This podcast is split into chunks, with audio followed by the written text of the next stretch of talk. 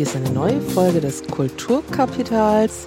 Ich sitze mitten in Frankfurt auf einer begrünten Insel am Osthafen. Um uns herum tobt der Verkehr.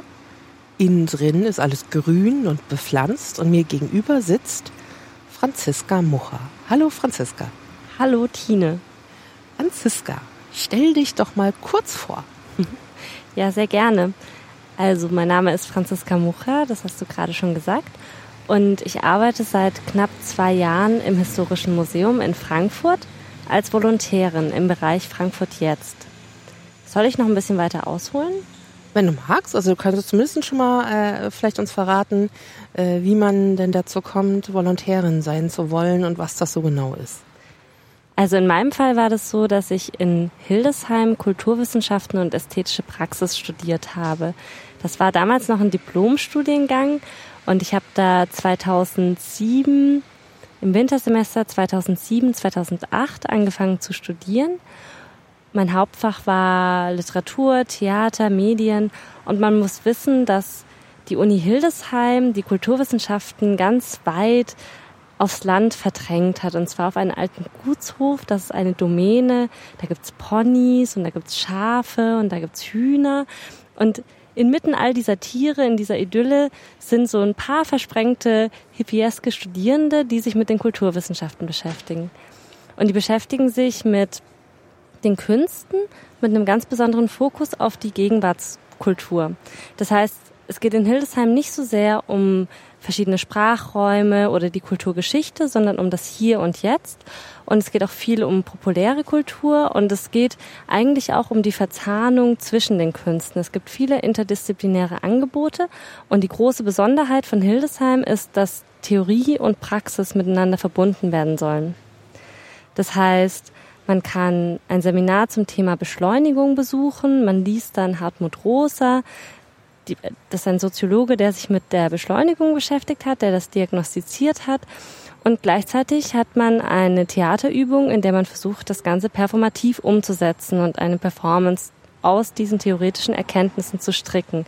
Das Ganze sind immer ganz, ganz große Team-Efforts. Also Hildesheim ist ähm, kein Ego-Shooter, es werden große Festivals, große Projekte dort zusammen geschnürt und so hat man schon während seines Studiums viel Erfahrung. Man kommt raus, man stemmt eigene Festivals, Kulturprojekte und Ausstellungen zum Beispiel. In meinem Fall hat sich das dann relativ schnell in Richtung Ausstellungen bewegt. Was hast du da gemacht? Also ähm, in was für einem Kontext, mit was für einem Thema? Mhm. Also in Hildesheim gibt es auch eine sehr gute Infrastruktur zwischen den Studierenden. Das heißt, es gibt viele Vereine, viele Zusammenschlüsse, Initiativen, Gruppen, die sich bilden, weil das muss man sich so vorstellen, in Hildesheim gibt's nichts anderes. Da gibt's die Studierenden und außenrum gibt's diese Stadt und die interessiert sich nicht so sehr dafür. Das heißt, die wenigen, die dort so kulturell interessiert sind, die schließen sich zusammen und die spinnen Projekte den ganzen Tag lang in WG-Küchen und dann bis in die Nacht rein und irgendwann mal ist man beim Bier angekommen. Und in meinem Fall habe ich mich für A7 Ausstellungen e.V. entschieden. Das ist ein, ein Verein, der sich mit Ausstellungsprojekten beschäftigt. Und das erste Projekt, bei dem ich aktiv mitgearbeitet habe, war äh, Stadt macht Kunst. Das war eine Ausstellung in Hannover in der wir ähm, in verschiedenen Ladengeschäften, in einem Secondhand-Laden, in einem alten Kiosk, in einem Elektrofachgeschäft gegenwärtige Kunst ausgestellt haben. Und dann konnte man äh, durch Hannover gehen und an diesen verschiedenen Ecken in seinem Alltag plötzlich mit der Kunst in Kontakt kommen. Die Frage war, wem gehört die Stadt, was ist öffentliche Kunst oder Kunst im öffentlichen Raum. Und ähm, das war so das erste Mal, dass ich zusammen mit anderen Kommilitonen die Erfahrung hatte, okay, wie, was muss man bei einer Ausstellung eigentlich alles bedenken, auf was kommt es an, was ist aber auch so die organisatorische Seite von dem Ganzen. Wir haben die ganze Nacht lang irgendwelche Decken gestrichen. Also man kriegt wirklich die ganze Bandbreite mit. Und ähm, von dieser äh, Ausstellung äh, in Hannover, wie, wo, wie führt der Weg dich aber ins Museum? Das ist ja noch was ganz anderes, ob du sagst, öffentlicher Raum, ähm, zeitgenössische Kunst äh, und Museum ist ja als Institution nochmal so ein ganz anderes Gebilde. Und äh, man muss ja auch sagen, dass du ja sozusagen auch den Weg von Hildesheim nach Frankfurt irgendwie auch noch äh, hinter dich bringen musstest. Ja, da, da lagen auch noch ein paar kleine Stationen dazwischen. Also ich habe mich dann Ich habe ein Jahr aus, ein Auslandsjahr in Trondheim gemacht. Das war ein Erasmus-Jahr. Und dort habe ich mich viel mit Medienwissenschaften beschäftigt, mit ähm, äh, so, naja, äh, Soziotechnologie oder Techniksoziologie, wie man es sehen will. Und habe auch dort zum ersten Mal bei dem elektronische, Trondheim elektronische Kunstzentren ein Praktikum gemacht auch Tex genannt. Und Tex hat genau diese Verzahnung von Kunst und Medien gelebt, und zwar in einer ähm, Biennale, die sich eben alle zwei Jahre mit, mit ähm, ja, neuen Technologien und Kunst beschäftigt hat. Und dort bin ich so ein bisschen damit in Kontakt gekommen und dann kam ich zurück nach Deutschland und habe in Linz bei der Ars Electronica, was ja auch ein großes Festival für Medienkunst ist, sehr etabliert, ähm, auch gearbeitet als Projektmanagerin und habe quasi so diesen Fokus auf, okay, was gibt es eigentlich für Technologien? Wie hängt das mit Ausstellungen zusammen? Was bedeutet das für unsere Gesellschaft? Wie kann man das kulturell interpretieren? Kam mit dieser, mit diesem ganzen Diskurs so in Kontakt. Mm.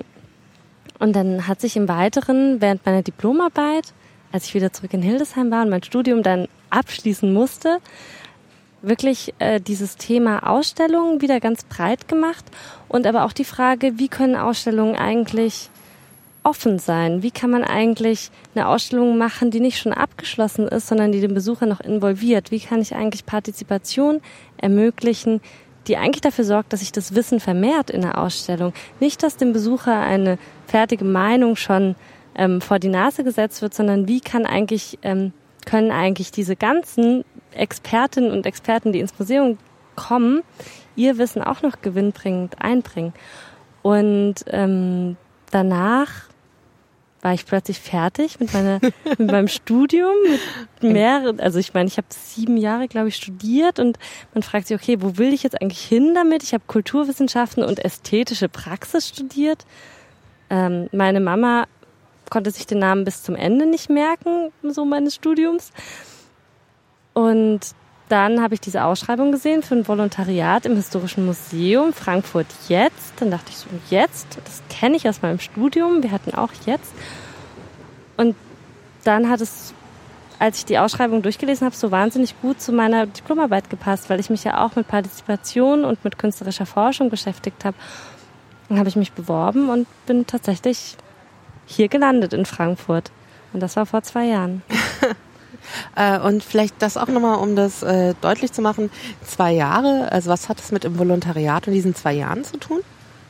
Also es ist in der deutschen Museumslandschaft und auch in Gedenkstätten und im Archivwesen so, dass ähm, Volontariate oftmals die Einstiegs, äh, der Einstiegsjob sind in, im Museum. Also das heißt ganz gleich, ob man eine Promotion schon abgeschlossen hat oder nicht. Oftmals ist es so, dass quasi der Kontakt und die Auseinandersetzung mit der Institution Museum zuerst über ein Volontariat erfolgt.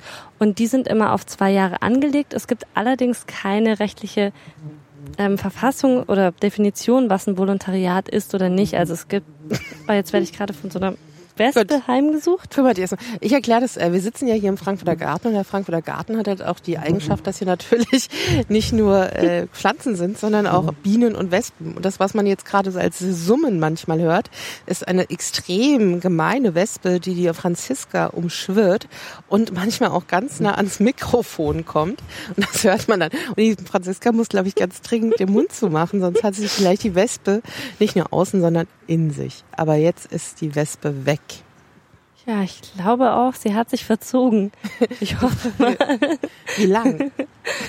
Tja, genau, lieber schnell ähm, weiterreden. Also Volontariat, kurz gesagt, ähm, ist der Einstieg ins Museum für viele.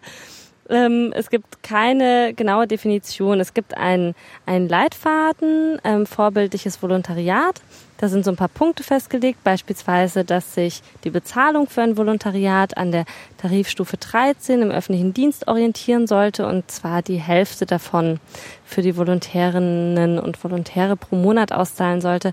Und ein Volontariat sollte zwei Jahre gehen.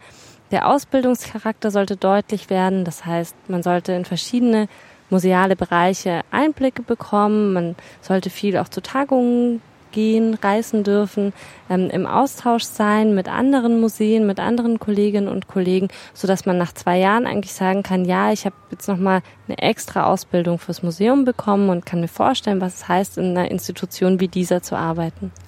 Und diese, Institu oh Gott, diese Institution, von der wir gerade sprechen, ist das Historische Museum Frankfurt und hat es ja eben schon angedeutet, dass du so gut passt zu diesem Museum und zu dieser Ausstellung. Und wer in Frankfurt wohnt, der weiß das vielleicht auch, weil das Historische Museum Frankfurt einfach seit fünf Jahren in etwa oder sechs Jahren ähm, einerseits im Umbau ist, aber andererseits sich auch so einer neuen Art ähm, wie man Museum machen und denken kann, widmet. Äh, und äh, da werde ich jetzt auch gleich bitten, das mal zu erläutern, ähm, ähm, warum sozusagen dieses, dieses Thema Partizipation gerade im Historischen Museum so ein Thema ist. Mhm.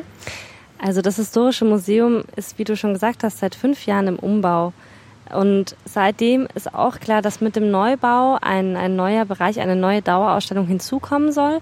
Und die heißt Frankfurt jetzt. Und die fokussiert sich auf das heutige Frankfurt, auf die Stadt, in der wir alle leben. Der Gedanke ist ganz einfach. In Frankfurt gibt es so viel Fluktuation. Alle zehn Jahre tauscht sich fast die ganze Bevölkerung aus. Das ist das Einzige, was all diese verschiedenen Menschen verbindet. Also müssen wir das stoppen. Jetzt ist die Wespe schon wieder da. Mach einfach den Mund zu. Ansonsten, wir können auch einfach diesen Moment gerade immer rausschneiden. Warum die immer bei dir ist, ist eine gute Frage. Die läuft jetzt auf einem Mikrofonkabel rum und wieder bei dir. Irgendwas ist an dir besonders süß. Hm, soll ich weiterreden? Vielleicht ja, jetzt. Ja, ja, ja. Also ich fange nochmal an. Seit fünf Jahren beschäftigt sich das Historische Museum auch mit dem heutigen Frankfurt. Das hat es natürlich davor auch schon gemacht, weil sich ja Geschichte auch immer aus unserer heutigen Perspektive erstellt. Wir schauen ja immer von einem bestimmten Standpunkt zurück. Aber ganz klar ist, dass wir eben seit fünf Jahren auch Formate entwickeln, mit denen wir versuchen, die Gegenwart auszustellen, ausstellbar zu machen und die Stadt zu thematisieren, in der wir alle leben, weil wir sagen, das ist der einzige Bezugspunkt, die die vielen verschiedenen Frankfurterinnen und Frankfurter heute noch haben. Das ist die Stadt um uns herum und die wird im Historischen Museum eben nicht allein als gebauter Raum definiert, sondern als ein gemeinsamer Lebensraum, der sich durch Bedeutungen, durch geteiltes Wissen, durch ähm, kollektive Praktiken generiert und dadurch manifestiert. Und diese unausgesprochenen Facts über die Stadt, in der wir leben, wo sind die Schleichwege, wie heißen die Orte umgangssprachlich, wo treffe ich mich immer mit meinen Freunden, was für Strukturen erleben wir. All das versuchen wir in partizipativen Ausstellungen zu versammeln und zu vermitteln.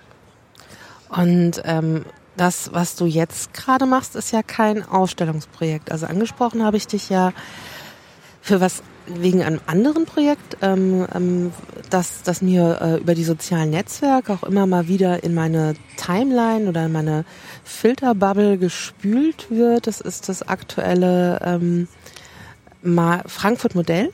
Mhm, genau. Und äh, die Sommertour, in der du beschäftigt bist. Du warst vorher aber auch in einem dieser partizipativen Ausstellungsprojekte noch involviert, oder? Genau. Also das Historische Museum macht seit fünf Jahren Ausstellungen gemeinsam mit Bewohnerinnen und Bewohnern und die laufen alle unter dem Titel Stadtlabor unterwegs. Das ist sozusagen eine Reihe.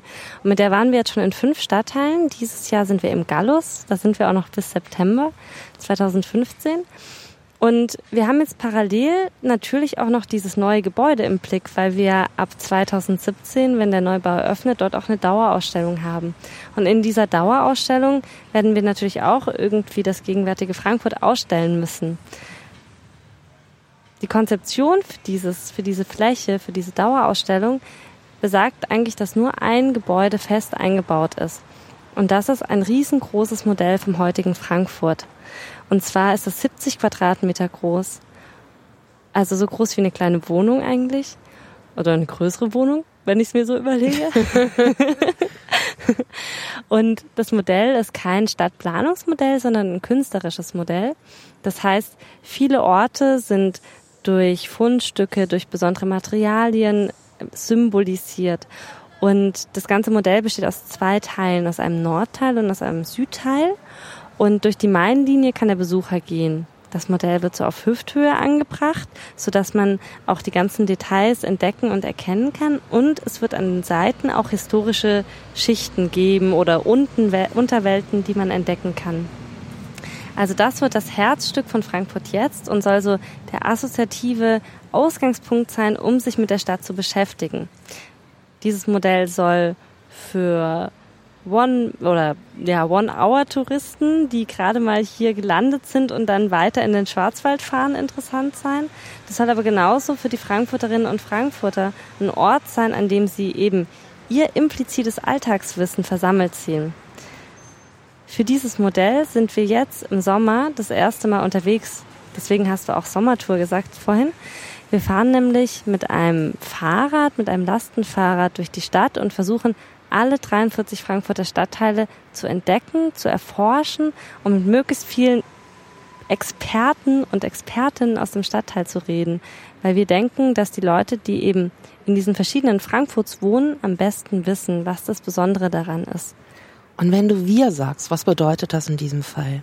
Wir bedeutet in diesem Fall das Frankfurt Jetzt Team. Also wir sind ähm, momentan zwei Festangestellte plus mich als Volontärin, also befristet auf zwei Jahre, und eine Kollegin, die mit einem Stipendium ähm, am Museum beschäftigt ist, auch für zwei Jahre. Und zu viert beschäftigen wir uns mit diesem Themenbereich heutiges Frankfurt. Und ähm, was für Kollegen sind das, also ähm, die sozusagen da mitmachen? Also würdest du dir auch noch mal kurz vorstellen, also was für ein Wissen sozusagen da auch sich versammelt? Sehr gerne. Also die Projektleitung hat Susanne Gesser Gesser inne. Sie ist die ähm, Leiterin des Kindermuseums Frankfurt, also auch eine Institution, die sehr, sehr viel Erfahrung hat mit Unterwegsformaten, mit Partizipation, mit Workshops. Und ähm, sie ist quasi die Schirmherrin der ganzen Ausstellungsfläche, aber auch für das Projekt. Meine Kollegin Angela Janelli ist Kuratorin für Frankfurt jetzt. Sie kennt sich mit ähm, ja, wilden Museen, mit Amateurmuseen sehr gut aus. Sie hat auch dazu promoviert und beschäftigt sich gerade mit diesem Wissen, dass die Alltagsexperten haben, dass Sammler haben, die eben sehr für ein Thema brennen. Und äh, Pune Henning hat momentan ein Stipendium von der Polytechnischen Gesellschaft inne, womit sie sich mit Migration, Thema Migration im Museum beschäftigt.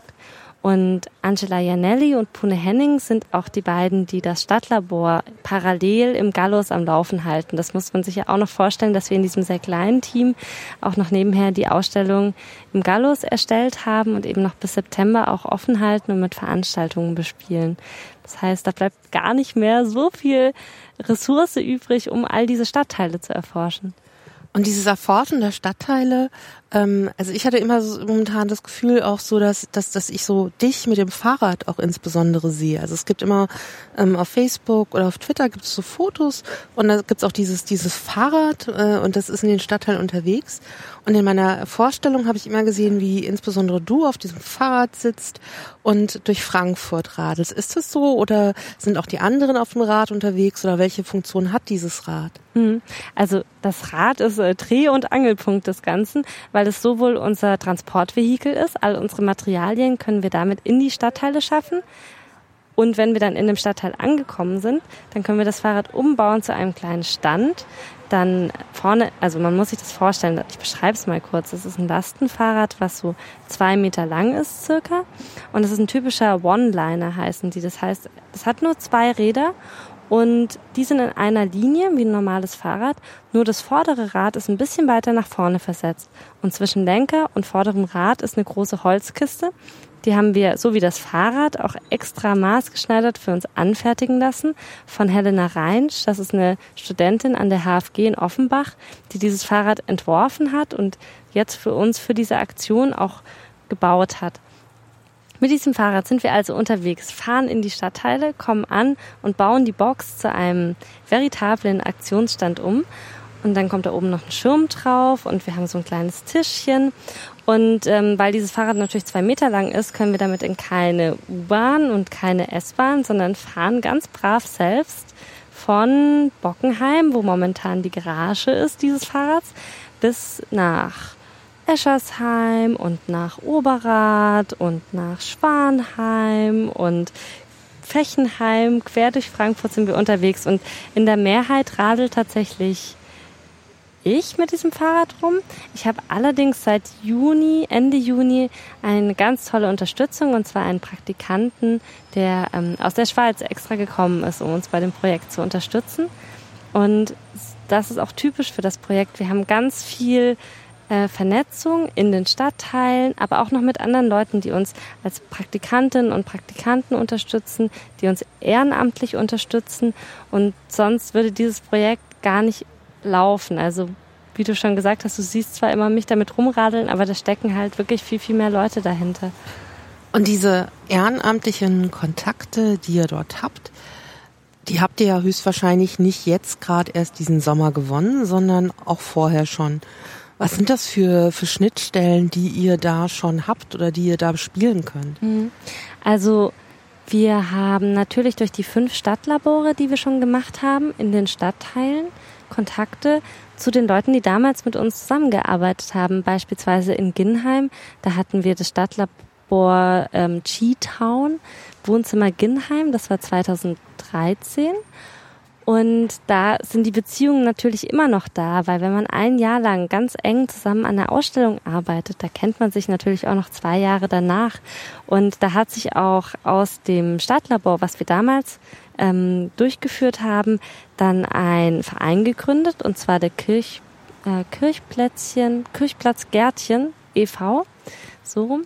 Und die sind bis heute noch aktiv. Also das heißt, da hat ähm, das Stadtlabor als so eine Initiationszündung zum ja, emanzipierten, ähm, kulturellen äh, Leben im, im öffentlichen Raum total gezündet. Das lebt bis heute, die sind aktiv, die bepflanzen äh, den Kirchplatz, die machen Rundgänge und die haben uns auch jetzt geholfen, wieder im Stadtteil Kontakte zu finden, zu schauen, okay, zu welchem Termin kommen wir am besten dazu, wo können wir am besten mit den meisten Leuten reden. Also da können wir auf solche alten Kontakte zurückgreifen und freuen uns auch sehr, dass wir ähm, mit dem Frankfurt-Modell jetzt eigentlich all diese kleinen Satelliten, die wir schon mal so bespielt haben oder wo sich schon mal wirklich auch qualitative Beziehungen hergestellt haben, dass wir die wieder zusammenführen können und an einem Ort sammeln können. Ähm, zu den Ehrenamtlichen muss ich jetzt sagen, da haben wir ganz tolle Unterstützung von zwei Soziologinnen von der Goethe-Uni hier in Frankfurt, die ähm, einfach aus persönlichem Interesse an dem Thema zu uns gestoßen sind, weil sie sich eben für Stadtforschung interessieren, weil sie spannend finden, dass wir rausgehen, dass wir qualitative Sozialforschung machen, natürlich mit dem Projekt. Und ähm, die haben sich da ganz früh interessiert gezeigt und dann mit uns gemeinsam quasi die Methoden entwickelt, die wir jetzt, wenn wir in den Stadtteilen unterwegs sind, ähm, anwenden. Was sind das für Methoden? Also ich meine, das ist, äh, da bin ich auch ganz neugierig, weil qualitativ forsche ich ja auch. Ähm, und äh, da bin ich äh, ganz gespannt, äh, wie ihr das jetzt angepasst auf das Projekt entwickelt habt. Also für uns war ja die Frage, wie können wir das Alltagswissen, was jeder Frankfurter und jede Frankfurterin täglich anwenden, artikulierbar machen. Weil meistens denkt man sich ja nichts dabei, wenn man diesen Common Sense beansprucht, den ich und meine Peer Group beanspruchen. Mhm. Also das ist das, was wir jetzt zum Beispiel bei uns in der Pädagogik äh, implizites Wissen nennen würden. Ganz genau, um dieses implizite Wissen geht's. Wir haben uns verschiedene Methoden ausgedacht und haben uns ähm, auf zwei Hauptmethoden jetzt fokussiert. Das eine ist ein Fragebogen, relativ klassisch. Der Fragebogen umfasst neun Fragen die viel Freitext enthalten.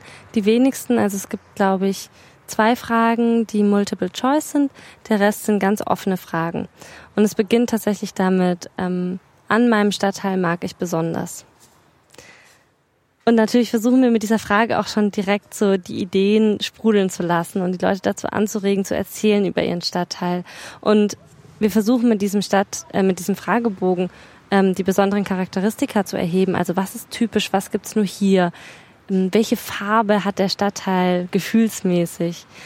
Was sind die wichtigsten Orte, wenn ich, wenn ich Freunde zu Besuch habe? Wo gehe ich immer hin? Was ist das Highlight? Also nicht, wo ist quasi das Highlight im Zentrum, das typische Sightseeing, Hotspot, sondern wo ist in meinem Stadtteil eigentlich der geheime Ort? Wo ist mein Lieblingsort? Worauf bin ich stolz? Was zeige ich gerne? Aber auch, was sind die größten Probleme im Stadtteil. Also wir versuchen schon beide Seiten zu beleuchten. Die zweite Methode, die wir haben, ist eine Karte. Und dort machen wir so ein Mapping. Also wir haben in Zusammenarbeit mit dem Stadtvermessungsamt ganz tolle Stadtteilkarten bekommen. Und die haben wir im DIN A2-Format dabei. Und dort kann jeder, der uns am Aktionsstand besucht, seinen Lieblingsort mit einem grünen Punkt markieren und seinen Unort mit einem roten Punkt markieren. Und da sammelt sich dann natürlich über die Dauer des Tages, die wir dann da sind, so ein richtig schönes Punktemuster mit so Clustern an einer Stelle, manche ganz verteilt. Manche Orte, das ist auch ganz spannend, die sind sowohl grün als auch rot, weil sie wirklich sehr ambivalent sind. Und ich glaube, das sind die Orte, die man sich behalten muss. Und denen man vielleicht nochmal nachgehen muss. Oder vielleicht muss man im Nachhinein auch einen Rundgang machen zu all diesen Orten. Also wir müssen auch sehen, dass wir jetzt mit dieser Sommertour an einem ersten Projektschritt sind. Wir sind diesen Sommer unterwegs, um Material zu sammeln. Wir werden das bündeln, wir werden das in Stadtteilporträts zusammenfassen, ganz kompakt machen, auch mit statistischen Daten zusammenbringen. Und natürlich müssen wir Teile der Daten auch interpretieren. Und dann wird das alles an einen Modellbauer übergeben. Das ist ein Künstler aus den Niederlanden, der hat eben keine Ahnung von Frankfurt und wir versuchen ihn auf diese Art zu briefen mit mit Wissen, mit implizitem Wissen, aber eben auch mit statistischen Daten, mit Bildern, mit allem, was wir jetzt sammeln, mit Fundstücken. Und der wird dann 2016 anfangen mit dem Modellbau und wird dann hoffentlich viele von diesen Insidern, von diesen Hotspots, von diesen Geheimtipps und von diesen Anspielungen in das Modell reinbauen, sodass jeder 2017 dann im Museum das erkennen kann und vielleicht wiederentdecken kann und, und seine kleine Idee wiederfindet. Wenn, wenn er all diese Daten interpretiert und in eine Form gießt und er macht es nächstes Jahr mit den Daten, die dieses Jahr erhoben werden, dann sehen wir 2017 ein Gefühl von Frankfurt aus 2015. Mhm. Aber was machen wir in 2020? Ist eine fantastische Frage. Also natürlich ist es ein Seismograph des heutigen Frankfurts. Ganz klar dokumentieren wir die Gefühle, die jetzt im Umlauf sind. Wenn sich Leute über irgendwelche Straßenbauprojekte mokieren oder über den Fluglärm, dann hat sich das bis in zwei Jahren vielleicht schon wieder geändert. Deswegen haben wir zu diesem gebauten Modell eine Internetseite. Die Internetseite ist jetzt schon online und heißt ähm, www.mein-frankfurt-modell.de. Und Main ist wirklich wie Main und nicht wirklich? wie der Fluss Main? Genau. Das ist in Frankfurt immer ein bisschen schwierig. Man weiß nicht, ob man das Wortspiel macht mit dem Main. Also es ist Main wie dein, Main Frankfurt. Okay? Ganz genau. Wir haben auf das Wortspiel diesmal verzichtet. Okay. Und auf dieser Internetseite kann man jetzt momentan auch den Fragebogen ausfüllen. Also dort findet man genau diese neuen Fragen, über die ich vorhin gesprochen habe.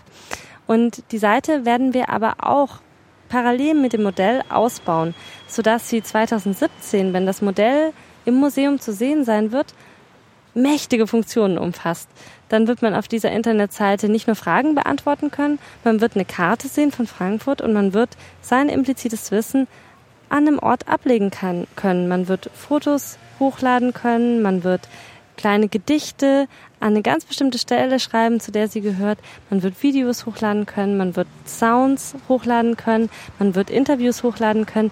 Es wird wirklich darum gehen, all dieses fluide, implizite Wissen an einem Ort zusammenzutragen. Und diese Internetseite, die wird natürlich wachsen, weil jeder kann sich dort anmelden jeder kann sich einen User-Account machen und kann eben dazu beitragen, dass wir so eine kollektive Frankfurt jetzt Wissenssammlung starten, sodass das Modell natürlich 2015 stehen bleibt, aber sich die Internetseite zu dem Modell weiterentwickelt über die Jahre.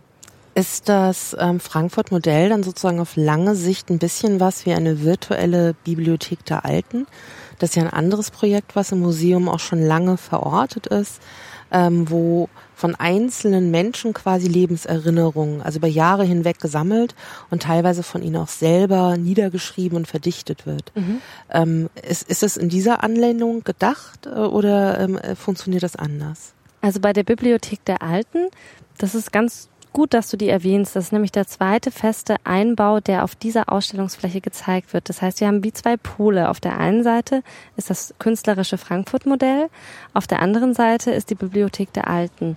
Man muss sehen, dass die Bibliothek der Alten ein künstlerisches Erinnerungsprojekt ist, das auf sehr lange Zeit ausgelegt ist, nämlich 100 Jahre, in der die Autorinnen und Autoren an ihren Erinnerungskassetten arbeiten können, wie du schon gesagt hast, selbst schreiben oder Fotos ablegen, Medien sammeln. Und das Projekt funktioniert analog. Das ist wirklich auch zum Bewahren gedacht und kann viel tiefer gehen. Im Sinne von, ich als Person oder als Gruppe lege wirklich in der Kassette meine Lebensgeschichte in aller, in aller Umfänglichkeit und gleichzeitig ist sie auch in der Kassette abgeschlossen. Man kann sagen, dass das Frankfurt-Modell und die Internetseite dazu die andere Seite darstellen. Dort habe ich ähm, eine, eine Veröffentlichung von kurzen Gedanken, von kleinen Bits, von Wahrnehmung, von meiner ganz persönlichen Wahrnehmung. Wie sehe ich Frankfurt? Die Idee ist, dass ich wirklich diese subjektiven Perspektiven online vermitteln kann. Also sozusagen das erfahrbar mache, was sonst eigentlich mir vorbehalten bleibt oder vielleicht meiner Peer Group. Und ähm, dafür aber vermutlich nicht so sehr in die Tiefe gehend. Also im Sinne von, ich werde jetzt dort nicht meine Lebensgeschichte schreiben, sondern wirklich eher versuchen, diese Frankfurt-Sammlung voranzutreiben mit immer wieder neuen Artikeln, die ich posten kann oder mit Content, den ich hochladen kann. Das ist eher wie so ein Seismograph, also mhm. ein Stimmungsbild und das andere ist tatsächlich das Archiv oder man es ganz böse sehen will, äh, in diesen kleinen Kisten. Das ist wie, wie so kleine Särge, in denen halt sozusagen Lebensgeschichten archiviert werden. Ja, ich würde sagen, das eine ist wirklich eher personenbezogen mhm. und das andere ist eher thematisch also ja thematisch sortiert vor allem, weil das ist ja die nächste Frage, wenn wir anfangen, so eine Seite zu füllen mit Inhalt. Und natürlich liegt es auch an uns, dass wir die Leute dafür interessieren, dass wir das publik machen, dass es diese Möglichkeit gibt. Das machen wir jetzt auch schon zum ersten Schritt, in dem wir unterwegs sind. Aber das müssen wir natürlich weiterhin allen erzählen, dass alle willkommen sind, die natürlich keine diskriminierenden Äußerungen machen. Es wird Einschränkungen und Spielregeln geben, aber im Grunde genommen ist es erstmal offen für alle. Und ähm, dann kann man sich schon vorstellen, dass es relativ schnell wächst und auch unübersichtlich wird. Und dann ist gerade so eine thematische Ordnung oder ähm, eine Ordnung nach verschiedenen Projekten, nach Fragen, die wir auch stellen, ähm, ganz wichtig. Und es geht dann viel weniger um die eine Person wie in der Bibliothek der Alten, die quasi ihre Lebensgeschichte erzählt. Ähm, wenn dann 2017, 2018 dieses Stadtmodell in der Ausstellung in Frankfurt jetzt zu begehen ist, und es wird zeitgleich die Webseite geben, in der dann sozusagen ak aktuelle, gegenwärtige Impressionen der Stadt abzurufen sind. Habt ihr euch denn überlegt, wie man, also ihr habt, habt ihr sicherlich schon überlegt, also äh, das ist ja alles irgendwie lange schon geplant, also ihr habt wahrscheinlich zu allem schon eine Antwort in der Tasche, ähm, wie man so die, die, diese neuen Impressionen aber auch in der Ausstellung abrufen kann, also wie man das dann verknüpfen mhm. kann? Dazu haben wir, du hast recht, natürlich haben wir ganz lange daran rumgedacht, wie wir jetzt dieses künstlerische Modell, das eben wie so ein eigener Organismus ist, was auch leben wird. Also es wird kleine Projektionen auch im Modell geben, es wird Sounds im Modell geben. Wie man das jetzt noch mit einer Internetseite kombiniert, die voll ist von usergenerierten Inhalten, von ganz vielen Mikroperspektiven auf die Stadt. Und unsere Lösung sind Forschungsstationen, Stadterforschungsstationen, die um das Modell herum positioniert sind. Im Grunde genommen sind es vier Medienstationen, die sich auf jeweils ein Medium fokussieren. Wir haben einen Albumtisch und auf diesem Albumtisch kann ich vor allem Fotos, aber auch Texte sehen. Und ähm, das wird ein großer Tisch sein, an dem ich auch zu mehreren stehe und dann wie an so einem Untersuchungstisch die Bilder so durchswipen kann. Ich werde eine große Soundglocke haben. Unter dieser Soundglocke kann ich die Sounds of Frankfurt hören. Da kann ich all die Interviews, die Field Recordings, die Aufnahmen von meinem Lieblingsort irgendwo in Frankfurt hören. Und ich werde eine Videostation haben, eine kleine Videokabine, in die ich reingehen kann und mir zum Beispiel One Minutes anschauen kann, wo Leute ihr Frankfurt vorstellen oder Filme, in denen ähm, Künstlerinnen und Künstler ihr Frankfurt tanzen. Das ist ja alles vorstellbar. Wer weiß, was wir für, für Content bekommen. Das wird sehr divers sein. Ähm, wir werden gerade hier auch von der Gärtnerin gefragt. Ähm, wir stellen ihn gleich zurück. Keine Sorge, wir kümmern. Sie können ihn gerne mitnehmen. Ja.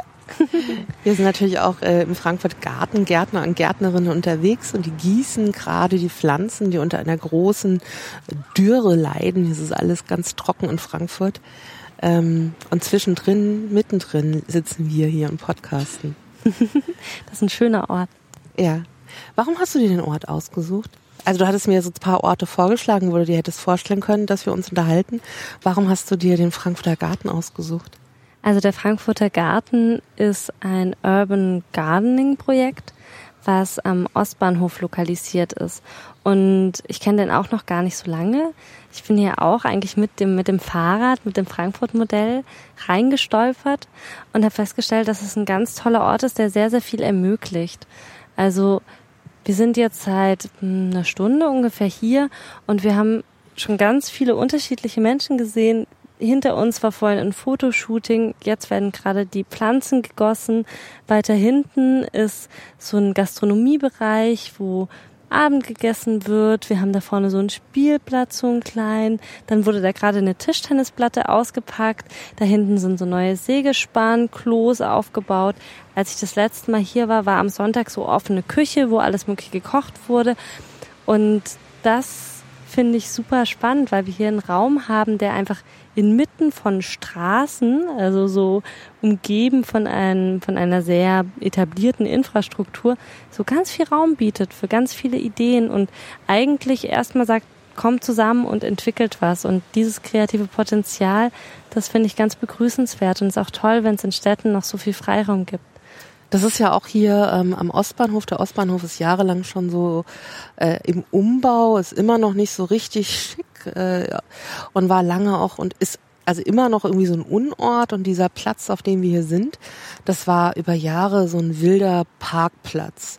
Um Toast mit schlecht ausgebauten Straßen äh, und äh, die Bürger haben sich hier tatsächlich, ich glaube auch ohne irgendwelche Organisation von außen, also ihr macht ja partizipative Prozesse, aber die leitet ihr an. Also die kommen ja. nicht unbedingt von sich aus sich heraus, sondern das ist ja hier ein Projekt, was tatsächlich aus sich heraus gewachsen ist und mit der Zeit eher Kreise um sich gezogen hat, sodass andere Leute hinzugestoßen sind.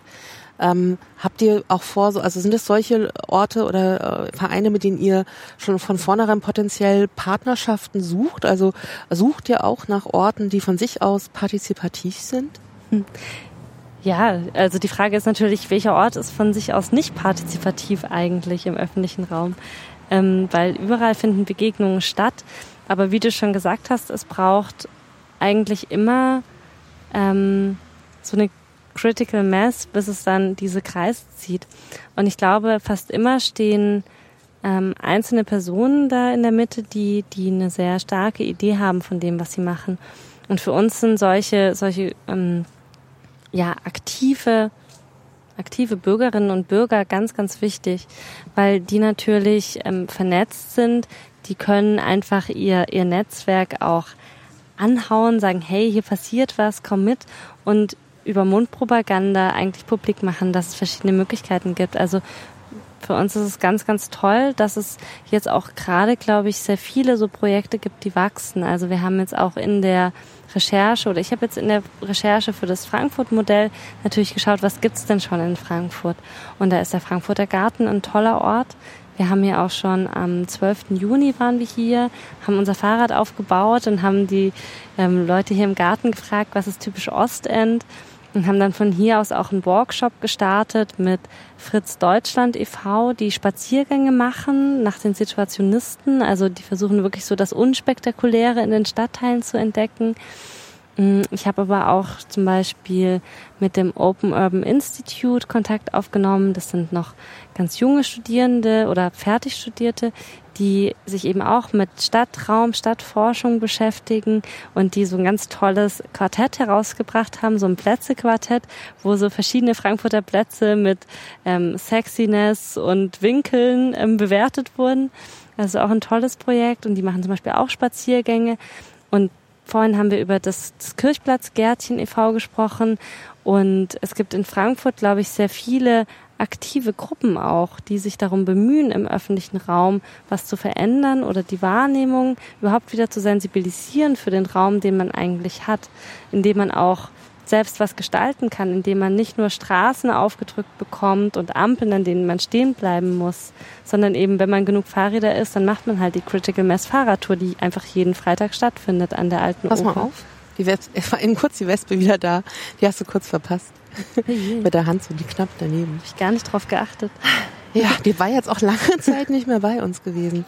Ähm, Frankfurt hat ja auch, also eigentlich hat ja Frankfurt durchaus so eine äh, bürgerbewegte Vergangenheit. Also mhm. da kann man ganz weit zurückgucken. Äh, Frankfurt ist ja eine Bürgerstadt, aber ähm, also auch wenn man so in die 60er, 70er guckt, da gibt's ja ganz, ganz viel Eigeninitiatives, Bürgerbewegung, Bürgerläden, Kinderläden. Also das, da, da, da gibt's ja so eine ganz starke, bewegte und auch eine sehr kritische Stadtgesellschaft, äh, aber gleichzeitig hat vielleicht so einen letzten 30er Jahren, letzten 30 Jahren Frankfurt von außen auch so dieses Image äh, von der Bankenstadt, die Stadt der EZB, sehr viel Business, sehr viel Banken, sehr viel glatt, sehr viel Reichtum ähm, und wird ja auch oft gar nicht ähm, als so attraktiv wahrgenommen.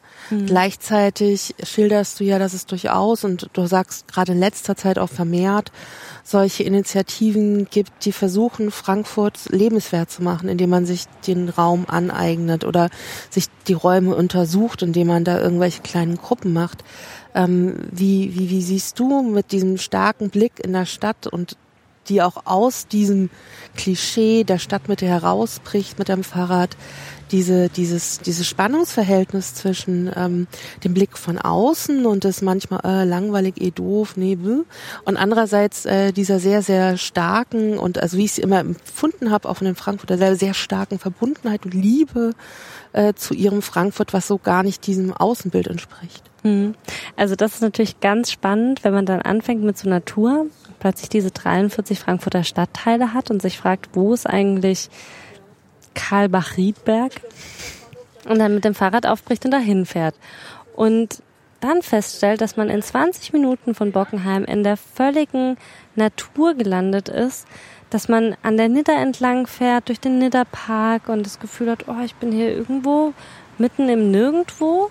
Dann dreht man sich um und sieht wieder die Hochhäuser. Und dann kommt man im Stadtteil an, fragt die Bewohnerinnen und Bewohner, was ist denn typisch an Haarheim? Und sie sagen einem natürlich, naja, der dörfliche Charakter, dass sie jeder jeden kennt, das familiäre Miteinander. Welche Farbe hat Haarheim? Grün.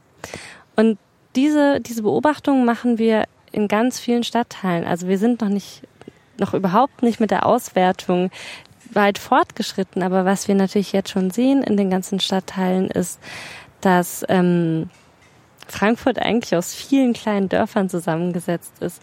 Und gerade mal in der Mitte, also man hat natürlich die, die paar zentralen Stadtteile. Ich möchte jetzt keinem zu nahe treten, aber irgendwie spontan fällt mir irgendwie Nordend und Westend und Bockenheim und Bornheim ein und Sachsenhausen und Innenstadt und Altstadt, die sich alle als sehr bunt und sehr gemischt und divers beschreiben.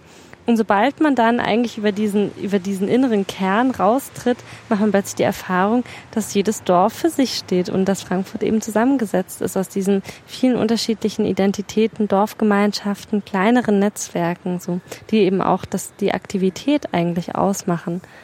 Aber empfinden Sie sich trotzdem auch als Frankfurter? Also wie, wie ist es da mit dieser Stadtidentität im Großen und Ganzen, in diesem mhm. Geflecht? Also ähm, wir reden wir sind ja meistens bei Stadtteilfesten, weil wir festgestellt haben, dass es für, für unsere Aufgabe, möglichst viele zu befragen, die sich eben mit dem Stadtteil auskennen, gute, gute Orte sind. Die Leute kommen, sind entspannt, man hat jetzt nichts zu tun, es ist nicht irgendwie einkaufen oder sonstig irgendein Druck, sondern man, man sitzt da, verbringt seinen Samstag oder Sonntag, konsumiert ein bisschen und hat dann auch die Muße, so ein paar Fragen zu beantworten. Und bei diesen Stadtteilfesten sind dann aber natürlich vermehrt auch ältere Leute, die oftmals den Stadtteil noch kennen, als er noch gar nicht zu Frankfurt gehört hat. Das heißt, die beharren dann schon darauf, dass ich hier geboren bin, noch bevor Haarheim eingemeindet wurde. So, und ähm, da ist so ganz klar, man ist an erster Stelle Haarheimer und dann Frankfurter so.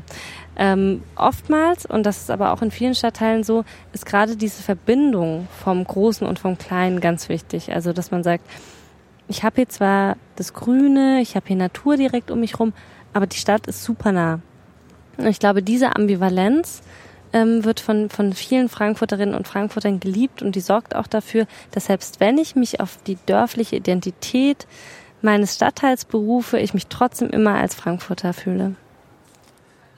Ähm, bei diesen ähm, Außenstationen auf solchen Stadtteilfesten über solche Multiplikatoren, von denen du erzählt hast, dass die sehr stark auch auf ihr Umfeld wirken und dass ihr darüber auch wieder Leute in Kontakt bringt.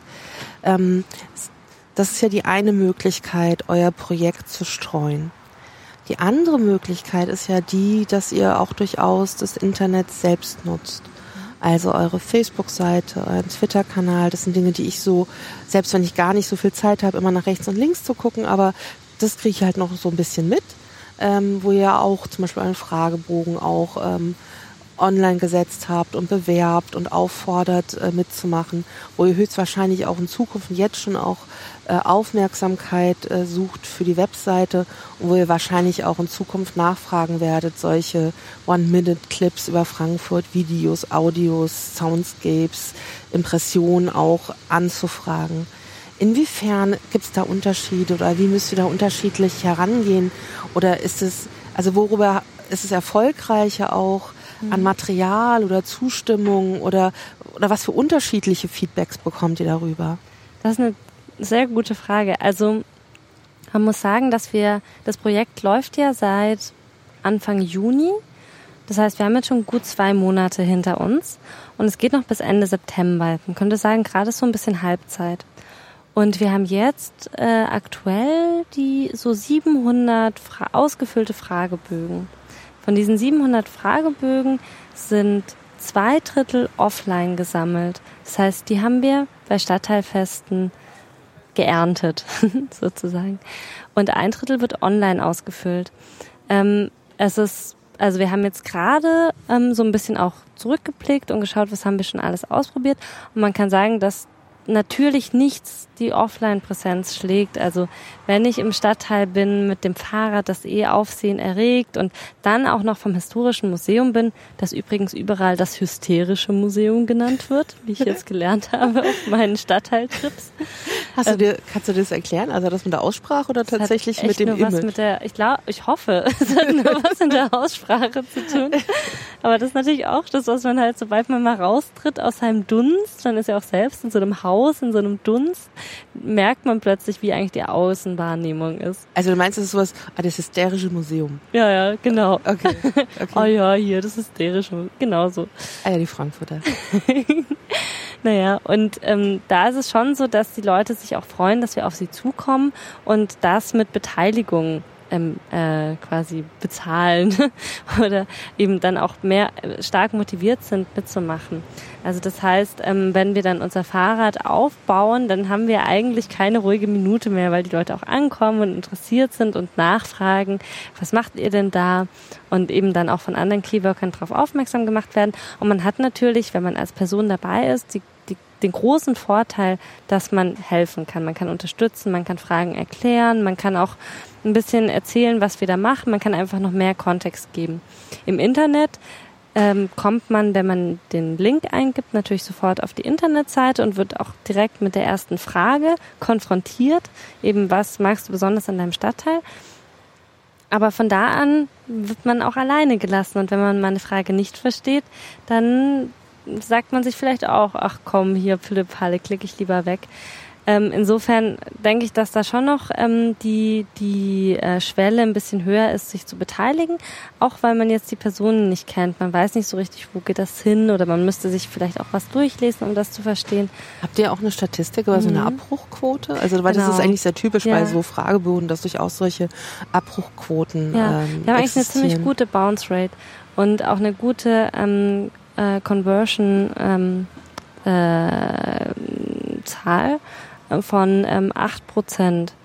Und ich habe mir sagen lassen, dass 3 Prozent bei Newslettern normal ist oder schon gut ist. Und wir sind ja nicht nur ein Newsletter, wo man ein Kreuzchen setzt und sagt, ähm, ja, ich möchte den Newsletter, bei uns muss man halt zehn Fragen ausfüllen. Und da sind wir mit den 8 Prozent wirklich sehr, sehr gut. Unsere Bounce Rate ist, glaube ich, bei, ah, das habe ich jetzt vielleicht gar nicht im Kopf, ein Viertel vielleicht.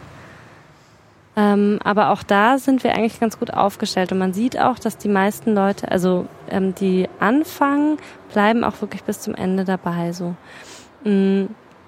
Wir sehen natürlich auch, also von welcher Seite kommen die meisten User zu uns, so soziale Netzwerke zum mhm. Beispiel. Ähm, da sehen wir, dass die Mehrheit von Facebook rüberkommt, dass Twitter äh, eigentlich nur ein kleiner ähm, Bestandteil ist.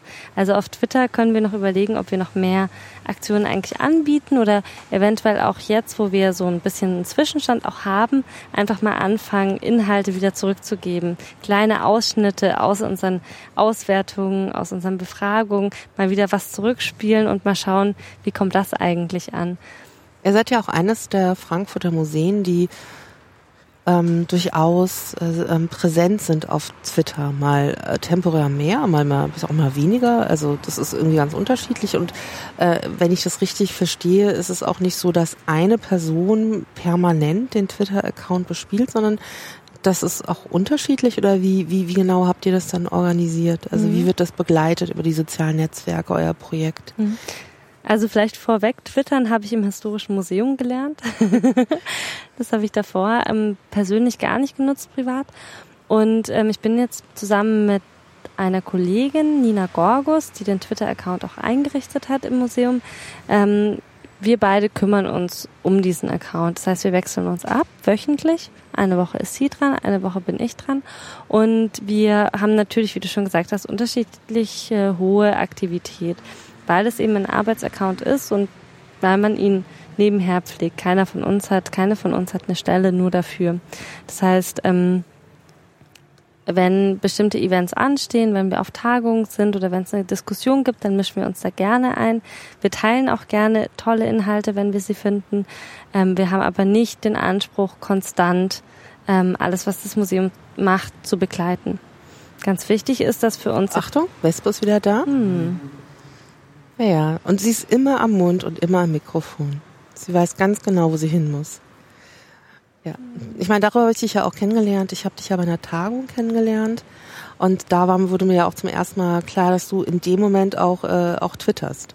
Also weil sozusagen die Kollegin war nicht da und ja. es gab Inhalte zur Tagung, das musstest du sein. Genau. Und das ist ja auch, also das Schöne eigentlich, dass wir es, also dass man als Institution so einen Account betreuen kann und dass man es auch aufteilen kann, dass man dadurch auch zum Beispiel verschiedene Aspekte reinspielen kann. Also weil meine Kollegin hat ein bisschen anderen Schwerpunkt als ich und was wir so im Internet finden, teilen wir dann aber auch gerne dort. Jetzt für das ähm, Frankfurt-Modell-Projekt ähm, haben wir einen Hashtag Frankfurt-Modell zusammengeschrieben und ähm, haben auch zu dem Hashtag, also wir haben einen Twitter-Feed auf der Webseite zum Projekt und wenn wir zum Beispiel unterwegs sind auf äh, eben in Stadtteilen, wenn wir dort ein, ein, tolles Zitat hören oder ein schönes Bild haben, dann teilen wir das auch. Wir fordern auch auf, dass alle Impressionen aus Frankfurt gerne mit dem Hashtag mit uns geteilt werden können. Aber gleichzeitig ist uns auch klar, dass so ein offener Aufruf erstmal im Feed ganz schnell verschwindet, wenn andere Sachen dazwischen kommen. So. Was wir jetzt auch hatten, war auf Facebook mit äh, frankfurt.de, mit dem Facebook-Auftritt der Stadt Frankfurt, eine Kooperation, bei der wir den monatlichen Fotowettbewerb, den die Seite immer anbietet, mit unserem Thema kombiniert haben. Also wir haben gesagt, wir suchen doch Lieblingsorte, wir suchen doch diese besonderen Landmarks in Frankfurt. Und Frankfurt.de hat gesagt, naja, wir haben immer so einen Fotowettbewerb, wo wir ein Thema stellen, das könnten wir doch eigentlich gut zusammenbringen. Und dann hatten wir im Juni eben die Aufforderung an alle Facebook-User, aber man konnte es auch außerhalb von Facebook ähm, benutzen, ähm, sich an einem Fotowettbewerb zu beteiligen und uns die Lieblingsorte zu zeigen, außerhalb der Skyline, also so wirklich andere Orte, eigene Orte und die auch zu kommentieren. Und da haben wir jetzt, ähm, ah, das war im, im Juli, jetzt habe ich mich vertan, genau, die Aufforderung war im Juli und wir veröffentlichen jetzt gerade die ganzen Bilder, die uns dazu geschickt wurden, die da hochgeladen wurden. Die werden jetzt ähm, seit gestern und am Freitag und in der nächsten Woche werden die veröffentlicht in Fotoalben auf Facebook und man kann sein Lieblingsfoto bewerten mit einem Like. Und das Bild, was die meisten Likes hat, wird dann bei uns im äh, Rententurm das Abschlussfeuerwerk des Museumsuferfests mit einem Sekt genießen können. also der Fotograf oder die Fotografin ja, genau. höchstwahrscheinlich. Ähm, und ähm, Warte mal, ich äh, hatte eben gerade so eine Frage im Kopf, äh, die darf ich. Oh äh, nein, ich, ich habe sie einfach weggeredet. Nein, die ist nur so ein bisschen ver vergraben. Ähm, ähm, warte mal einen Moment. Ich habe echt gerade den Faden verloren, aber äh, ich ignoriere das einfach mal. ähm, dass ihr, ihr seid ja über, genau, ihr seid über Twitter aktiv, ihr seid über Facebook aktiv und äh, Du hast gesagt, dass ihr für das, Projekt bei Twitter weniger Feedback bekommt. Ist es auch generell so, dass sozusagen Facebook für euch da das Wichtigste ist? Und äh, darüber hinaus hat äh, das Frankfurt-Modell auch ein eigenes Blog oder, oder eine Webseite. Also ähm, ich weiß, die ehemaligen Projekte, die Station, die hatten immer ein eigenes Blog gehabt. Wie, habt, wie haltet ihr es jetzt mit Frankfurt-Modell? Ist es schon diese Webseite? Wo findet man euch und was findet man von euch insbesondere? Also ähm, zur ersten Frage, wie das Museum Facebook und Twitter nutzt. Mhm. Ähm, also das has, sind beides, also das sind unsere beiden Haupt-Social-Media-Kanäle. Wir haben noch einen Blog, ähm, der auch sehr gut ähm, besucht wird und den wir auch regelmäßig befüllen, aber ansonsten sind wir eben auf Facebook und auf Twitter und da haben wir eigentlich die Aufteilung, dass wir Twitter als ähm, Medium nutzen, wo wir uns auch viel mit Kolleginnen und Kollegen fachlich austauschen, aber eben auch mit Frankfurterinnen und Frankfurtern. Ähm, das sehen wir eher als, als Netzwerkmedium, auf dem wir auch eben mal eine Diskussion führen und uns am Diskurs beteiligen. Mhm.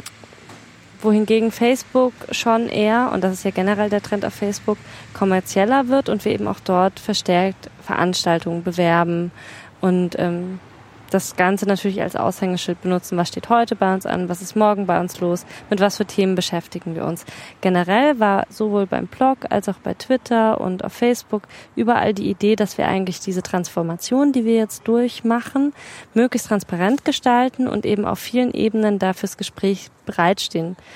Darum wurden eigentlich diese ganzen Kanäle gegründet. Nicht, weil wir besonders viel Werbung machen wollen, sondern weil wir gerne erklären möchten, was machen wir eigentlich gerade und erzählen möchten, wo verstecken wir uns gerade, warum sind wir nicht im Museum anzutreffen.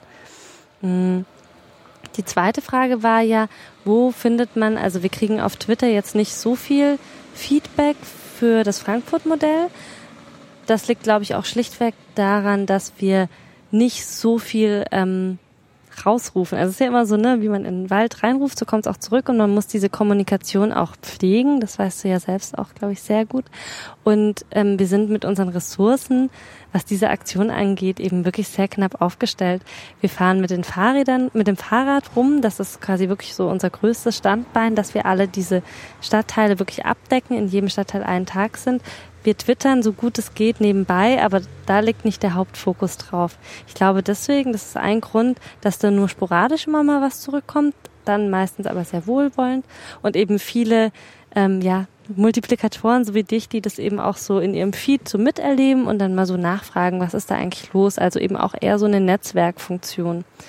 Das heißt, ähm, wenn jetzt jemand kommt und sagt, ach, ähm, braucht ihr irgendwie Hilfe, wollt ihr Sachen retweetet bekommen oder äh, sollen wir irgendwie das Hashtag ein bisschen mehr präsenter machen? Über sowas würdet ihr euch wahrscheinlich freuen, oder? Natürlich würden wir uns über sowas freuen. Das ähm, ist sehr in unserem Sinne, weil wir ja auch bis Ende September noch möglichst viele verschiedene Stimmen sammeln wollen, die eben zum Beispiel über den Fragebogen zu uns reinkommen. Wir bieten aber im Austausch dafür auch hoffentlich ab ähm, 17. August regelmäßig ähm, kleine Ausschnitte aus unserer Auswertung. Wir planen kleine Infografiken oder eventuell ein paar animierte GIFs zu veröffentlichen. Also da auch einfach wieder Content zurückzugeben, der eben auch Spaß macht. Also der auch dazu anregt, sich damit zu beschäftigen, was gibt's denn jetzt eigentlich schon. Mm, wir haben alle diese Inhalte, versuchen wir auf der Website zusammenzuführen. Und auf dieser Website haben wir sowohl ein kleines Blog, wo wir berichten von den Terminen, von den, von den Stadtteilterminen, wo wir waren, mit Fotos und einem kurzen Text. Was war da eigentlich los? Jetzt hatten wir neulich einen Blogpost über das Wetter. Wir mussten äh, den Termin in Ginnheim wegen Sturmwarnung dann doch abblasen. Also wir waren dort, wir wurden komplett verregnet und ähm, konnten mit unserem Leib gerade so das Fahrrad und die Karte schützen und mussten dann wieder zurückfahren. Und in Höchst, da wollten wir eigentlich zum Altstadtfest der Vereine, da waren es 40 Grad. Da konnte ich nicht mit gutem Gewissen irgendwen hinschicken mit dem Fahrrad. Also das ist natürlich auch, wir sind irgendwie der, der, ja, den höheren Gewalten ausgesetzt. Und all diese Erfahrungen, die wir in den Stadtteilen machen, die teilen wir auch auf dem Blog mit, dass man auch sieht, das ist ein lebendiges Projekt, da passiert was. Gleichzeitig haben wir auf dem Blog so ein Ranking, wo man sieht, welcher Stadtteil ist ganz oben. Wo wurden schon die meisten Fragebogen ausgefüllt? Also Und? Sachsenhausen. Yes. Ich als ehemalige Sachsenhäuserin kann das nur gut nachvollziehen. Aber es sind auch ganz überraschende Stadtteile drin, wie beispielsweise Nied oder Fechenheim. Aber weil ihr da schon vor Ort wart. Ja, natürlich, du hast recht. Wie sieht's denn bei den Online-Rückmeldungen aus? Wer ist denn da ganz weit vorne? Wir werfen die zusammen. Wir so, machen okay. also quasi in dem Ranking wird nicht unterschieden zwischen Online, Online und Offline, weil wir alle Fragebögen, die wir einsammeln, auch online dann einspeisen, weil das quasi der Ort ist, an dem wir alle Daten erstmal bündeln, um sie dann auch gebündelt auswerten zu können. Das heißt aber, ihr wart auch schon in Sachsenhausen vor Ort gewesen. Ja, wir waren beim Schweizer Straßenfest okay, und da das war natürlich, Leute. genau. Kein Wunder, dass ihr so viel Feedback habt. Ich glaube, wir haben äh, einen ziemlich guten Eindruck bekommen, was du gerade so tust, wo es hingehen könnte, dass generell Impressionen, Ideen, auch äh, Hilfe beim Virulentmachen des Ganzen immer gern gesehen ist, überhaupt gern überhaupt jegliche Form von Unterstützung, Hallo sagens bei euch anscheinend gern gesehen ist. Gibt es eine Möglichkeit, euch auch außerhalb dieser offiziellen Accounts, also Historisches Museum, Facebook-Seite und den Twitter-Account irgendwie zu kontaktieren. Also man jetzt sagt, eh, äh, ich will aber jetzt der Franziska gerne, mhm. äh, dass sie bei uns in die Hinterhof-Gärtnerei kommt oder so. Mhm. Also seid ihr sozusagen auch persönlich darin auch irgendwie sichtbar?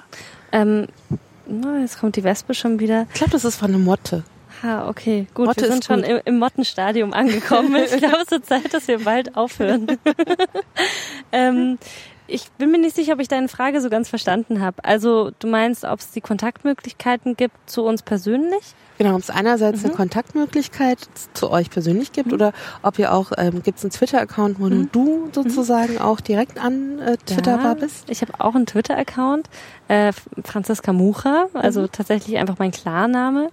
Ähm, und ähm, man kann mich aber über das Projekt auch erreichen, weil mittlerweile das Projekt und ich, wir sind so miteinander verwachsen. Ich träume schon vom Fahrradfahren. Also wenn da Interesse besteht, dann gerne einfach per Direktnachricht auch über den Twitter-Account vom Museum oder eben über Franziska Mucha mich kontaktieren. Ich freue mich wirklich sehr über Austausch, auch über Feedback zum Projekt, auch wenn es auch weitere Ideen gibt für weitere Kooperationen ich muss sagen, dass wir jetzt für diesen Sommer wirklich mit dieser Tour voll ausgelastet sind, also mehr als 100 Prozent. Aber natürlich gibt es auch noch nächstes Jahr einen Sommer.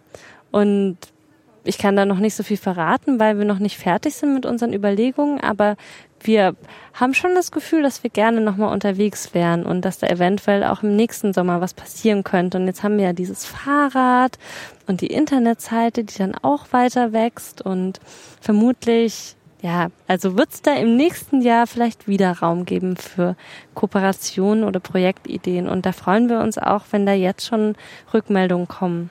Wunderbar, also äh, Franziska, Historisches Museum, dürfen alle, alle ganz intensiv kontaktiert werden. Ich sag heute und jetzt hier im Frankfurter Garten, ohne Wespe, aber mit Motte, danke. Und äh, es war ein ganz schönes Gespräch an einem unglaublichen, schönen, ähm, atmosphärischen, grünen Ort mitten in der Stadt.